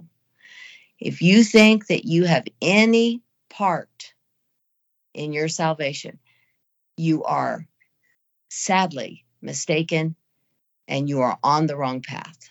Why do you think he allows people to be born knowing they're not even capable of being of, of calling, knowing he's not because it because it's not their decision, because That's it's right. not by their choice, it's That's by his right. decision. Well, it then is. why, if these people have no no chance, why let them be born? You I'm going to tell you what Paul said when someone asked him a question of sim- similar, and I don't, I'm not being critical or derogatory, but sim- similar impudence. Hmm. And I only say that because I can't think of another word for it. In Romans 9, he said, You'll say, Why does he yet find fault? For who hath resisted his will? Here's the answer Nay, but, O man, who art thou? That repliest against God? Can the thing formed say to him that formed him, Why have you made me thus? In a king's house, there are vessels of honor and vessels of dishonor, the cup that the king drinks from, and the toilet, both made from clay. That's the decision. God Almighty appointed you, either vessels of honor or vessels of wrath. And we have no say in that process. If, however, you look up and you have found mercy, you have been shown mercy, you will, with all urgency and diligence, get up every day looking for what can I do to serve the Lord my God? What can I do within the realm of His Word, not my ideas, but what is in front of me, where, where my lot lies. What can I do? If I'm sitting amongst the servants of God, I will be serving them. with everything that I have, everything that He entrusts into my hand. It is for the service of the saints. And that is how you serve the Lord. That there's two facets. You're in the vineyard or you're in the field. If you're in the vineyard, you're dealing with the sheep. You're helping whatever it is that the Lord will put in front of you to do. If it's in the if it's in the field, you're going to be out there with this word of God. The, it says we go forth and the field, the trees clap their hands.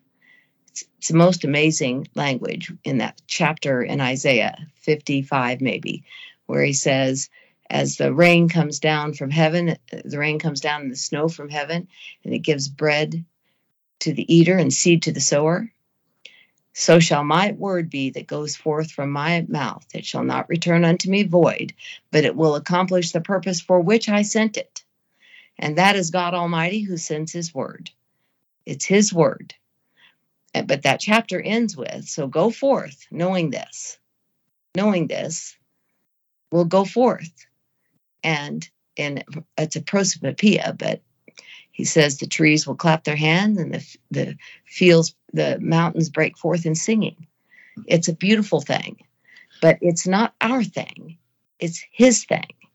And so that's that's where we have to be looking. All this well, where you start thinking great thoughts. I had a law professor in law school talking about the laws of the land, the rules. It was a civil procedure class. He said, don't think great thoughts. Read the rule. Read the law. Hmm.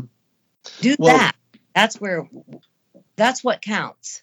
I know you're I know you have to get going here, but I I, I guess I have one um, one more question at least for today, and it's um, I'm, I'm just curious if I told you, um, you know, I'm a I'm a Christian, I, I believe um, that Jesus came and and and and died on the cross, rose the third day, and um, you know I, I, believe that, and I and I trust in that.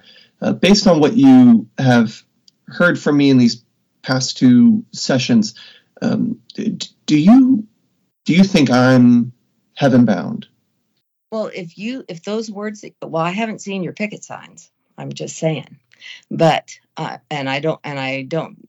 I'm saying or anything like that but uh, you you're not saying that these are your words and if but if all these things that you're raising are yours um, i would say you're you you're you don't give evidence of a person who's heaven bound i'm I don't know even though even though these are just questions i haven't even you know made a statement as much as i have just been curious. And i i guess i one of my biggest obstacles with westboro is and and a difficulty I've had in these past two interviews is um, this uh, like a hostility to curiosity. Uh, okay, I'm not hostile towards curiosity, but if you're asking me a question because you're curious, you don't want me to lie to you, do you? No, of course not. I'm so uh, so if I if you think I'm hostile, I'm I don't intend I'm not. No, not no, no, no, not right now. But uh, but to other questions, uh, for example, when I asked if uh, about free will, or when I asked about um, you know the, the y'all's methods and, and, the alignment with Jesus, and uh, I, I, especially remember it on the topic of free will was there was because some that if you uh, that it, that it's because you don't trust the mm-hmm. Lord. Mm-hmm so free will goes back to what we just talked about. Yeah. You either do or you don't. And the way you talk, you sound like you believe in free will and you talk like you did. Mm-hmm. And what I'm telling you is that's not going to get you any good thing. There's nothing good is ever going to come.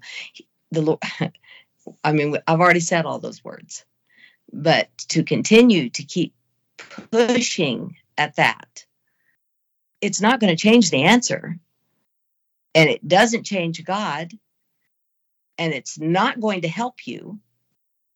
So I I mean we can keep going round and round and round But all I'm going to do is tell you that that's unbelief. Hmm. That's hostile to you, or Hmm. what word was you used? I, I'm sorry, but Hmm. that's that's uh, I- would be lying if I said anything else. The scripture does not support it. It does not support it. Faith cometh by hearing, and hearing by the word. You could say command of God. Lazarus, come forth. One of my brothers one day was talking about that Lazarus come forth. And he said, if he had just said, come forth, all those people would have come Yeah. up out of that grave. He said, Lazarus, come forth. His voice, he's the he's God, he's with power. He's with power. Hmm. This is the power. This is uh, uh, flesh is nothing. We add nothing. We are nothing. If you start trying to make it so that flesh has to have a part in their salvation, you're lost. Hmm. You're just lost. And by the way, that's walking in darkness. Hmm. says uh, it says that there is no darkness in Christ. No darkness. So if you've got darkness, you are not a Christian. You have nothing with him. You have no part with him. He says that wicked one is coming and he has nothing in me. So you have to understand that there's not a middle gray area. Hmm. It is white or black. There's nothing in the middle that's gray. None of that counts. If it leaves white, it's all black. Hmm. If it's got any grade, there's no gradations. Mhm. You leave that path. Once you slip off over into, let's see if we can morph this plain word that uh, you didn't choose me, I chose you. If you do anything, if you try to do anything with that other than take those words at their face and understand over and over and over, it says, and all, Acts 13 says, um, and the Gentiles received these words and they rejoiced. And it says, and as many as were ordained to eternal life believed. Mhm. No one else is going to believe. Mhm. That is not free will. Before you go, oh, I'm curious. How did you feel about these two interviews? Did you enjoy it? Did you think it was productive or useful? Or Well, uh, and when, I have to tell you, it that first um, the amount of time we spent trying keep trying to come back and rehash the free will thing. That was a little bit that that made me feel like I'm getting into the realm when it says. Uh, you, you understand that that uh, you you understand the word heretic? Do you know Mhm. what that you know what that means? uh, a lie, deception. a schismatic. Schismatic. It, so you, I suppose it's a lie and a deception that causes people to get into a schism. But that's what it says in heretic. After the first and second admonition, reject, knowing that he it, he is sinneth and he is uh, a perverse person. That's basically what that verse says. And so I'm saying, uh, don't go after things. Don't try to shoehorn something into those scriptures that is not there. Don't try to make things read in a way that is makes it palatable to you or to someone else. You have to compare scripture to scripture. There's no confusion in those scriptures. God is not the author of confusion. Satan is the author of confusion. And um, along about uh, Jeremiah 4, the last verse says, Shame and confusion covers us. That's this country. Shame and confusion. It is so sad. I received an email today about another event happening in Oklahoma because we're getting ready to go to Oklahoma where they put a drag queen in as the principal of a grade school. And next thing you know, he came in his drag and he's reading to the children. And then then they decided it was a good time to fire him. So um, we're, but so I got an email from a sister saying, one of my sisters, she said, um, something else is going on in Oklahoma, and it was this where um, the these this trans so-called this boy pretending to be a girl going in the girls' bathroom and and getting in a fight with three girls who apparently got the better of him hmm. and goes to his grandmother who calls him they them. Just confusion shameful confusion. And now that child is dead and where that goes from here who knows but i'm sure there'll be some people's lives ruined it's shame and confusion everywhere you look mm. and look what's going on right over here in kansas city where they had their super bowl party with a million people and now there's a bunch of trauma. And everywhere you look, the wrath of God is pouring out upon the children. So, anyway, I got to get going because I got to get someone to the doctor. Well, you drive safe, and uh, I'll, yeah, Thank we'll be in touch. All right. Thank you so much. Take care, Shirley. You too. Bye bye.